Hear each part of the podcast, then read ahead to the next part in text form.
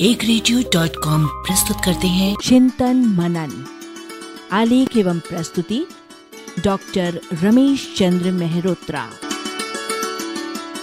अकर्मण्यता से बचिए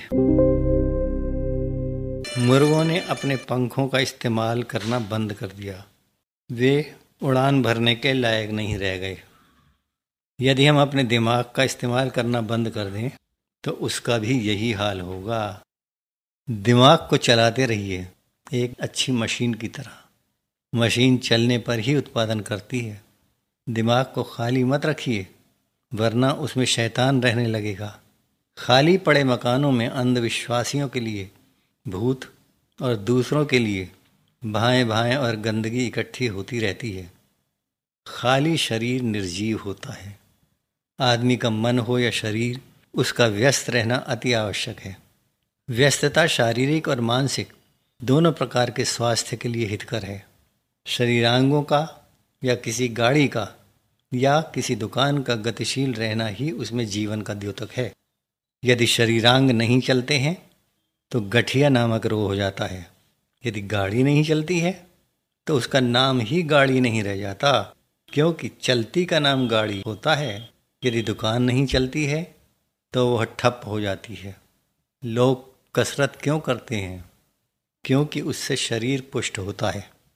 दिमागी कसरत से दिमाग पुष्ट होता है। रिहर्सल से ड्रामा सफल होता है और रियाज से गाने का स्तर ऊँचा होता है। जिन व्यक्तियों का पढ़ने लिखने का अभ्यास शून्य होता है, वे कोई उपाधि प्राप्त नहीं कर सकते। आदमी जितना अधिक सोचने का अभ्यास करेगा, जितना अधिक विचारों में डूबेगा वह उतनी ही गहराई में पहुंचेगा। मस्तिष्क को उर्वर बनाने के लिए, उसका उत्थान करने के लिए उसकी घिसाई ज़रूरी है। चाकों की धार घिसाई के बाद ही तेज होती है। प्रतियोगिताओं को जीतकर उन्नति के शिखर पर पहुँचने वाले लोग दिमाग की घिसाई करके ही वहाँ पहुँचते हैं। वे खाली बैठने वाले नहीं हुआ करते। निठल्ले लोगों को किसी भी समाज में इज़्ज़त नहीं मिला करती। ठलुआ इसीलिए एक गाली है। बेकार पड़े हुए लोहे में जंग लग जाती है। बेकार पड़ी हुई लकड़ी में दीमक लग जाती है। खाली यानी खोखली और हल्की चीज़ों को पानी अपने तल के ऊपर की ओर फेंक देता है।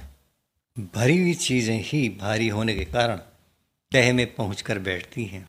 रिटायरमेंट के बाद कुछ लोग सिर्फ़ इसलिए जल्दी मर जाते हैं कि उनका समय काटे नहीं कटता। उनके सामने समस्या आर्थिक कम दिन रात खाली रहने की अधिक होती है।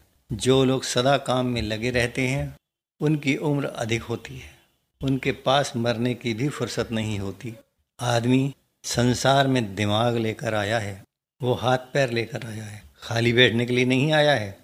यदि वह अपने को गतिमान उपक्रमों के साथ संपृक्त रख पाता है, तभी उसका संसार में आना सार्थक है, वरना सिर्फ़ समय काटने का काम क्षुद्र से क्षुद्र प्राणी भी कर लेते हैं।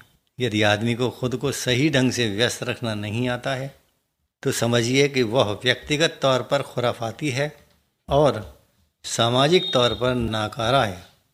ऐसा आदमी विकास के किसी भी पहलू में योगदान न करने के कारण राष्ट्र पर एक बोझ होता है। उपर्युक्त तथ्यों से निष्कर्ष रूप में यह सीख मिलती है कि हम अपने को खालीपन का शिकार न होने दें। और खाली दिमाग वालों से बचकर रहें। चिंतन मनन। प्रस्तुति एक रेडियो।